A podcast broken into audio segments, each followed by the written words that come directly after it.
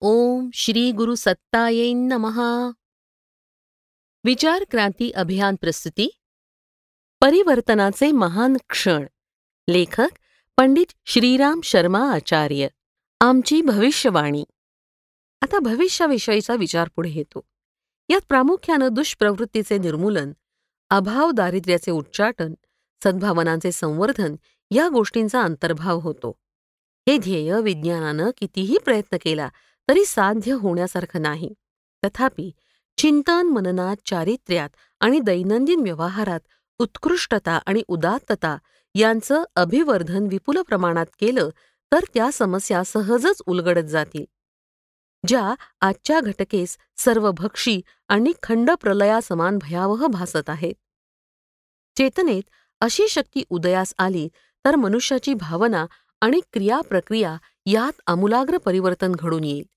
आग विध्वंसक कार्यात लागलेल्या शक्ती सदुपयोगाच्या कार्याकडे वळतील आणि अशा सत्परिणामांची निर्मिती करतील की त्या सत्ययुगाचं पुनरागमन असं नाव देता येईल. कोणीही अशी शंका मनात बाळगू नये की विज्ञान यापुढेही अनर्थच उत्पन्न करीत राहील. कारण खनिज तेल आणि विद्युत उत्पादन यासारखे स्रोत जर कोरडे ठणठणीत पडले तर विज्ञान जिवंत तरी कसं राहील? हा आधार स्वीकारताच त्या सर्व समस्या चटकन सुटतील ज्या आज अत्यंत भेसूर वाटतायत.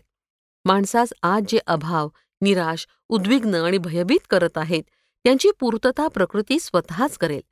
आगामी शतकात युद्ध होणार नाहीत. महामारीचा प्रकोप होणार नाही.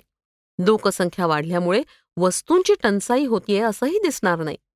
प्रबुद्ध स्त्रीवर्ग अनावश्यक संततीस जन्म देण्यास स्वतःच नकार देईल.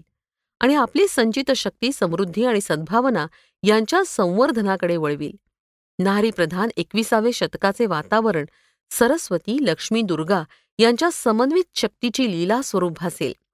शिक्षण केवळ पुस्तके आणि पोटभरू स्वरूपाचं राहणार नाही. प्रत्येक व्यक्तीस प्रामाणिक प्रखर आणि प्रतिभा संपन्न बनवण्याची अभिनव जबाबदारी ते पार पाडतील. पण हे कसं होणार आहे? यासंबंधी प्रत्यक्षदर्शी योजनांचं स्वरूप विचारावयास जाण्याची आवश्यकता नाही.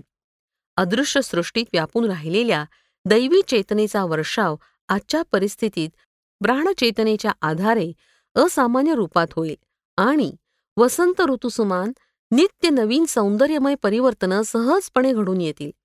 हे उज्ज्वल भविष्य घेऊन येणाऱ्या काळास सत्ययुगाचे पुनरावर्तन म्हणता येईल. अशाच आधारांवर एकविसाव्या शतकाचं उज्ज्वल भविष्य अवतरित होणार आहे. त्याचीच पार्श्वभूमी सध्या रचली जात आहे.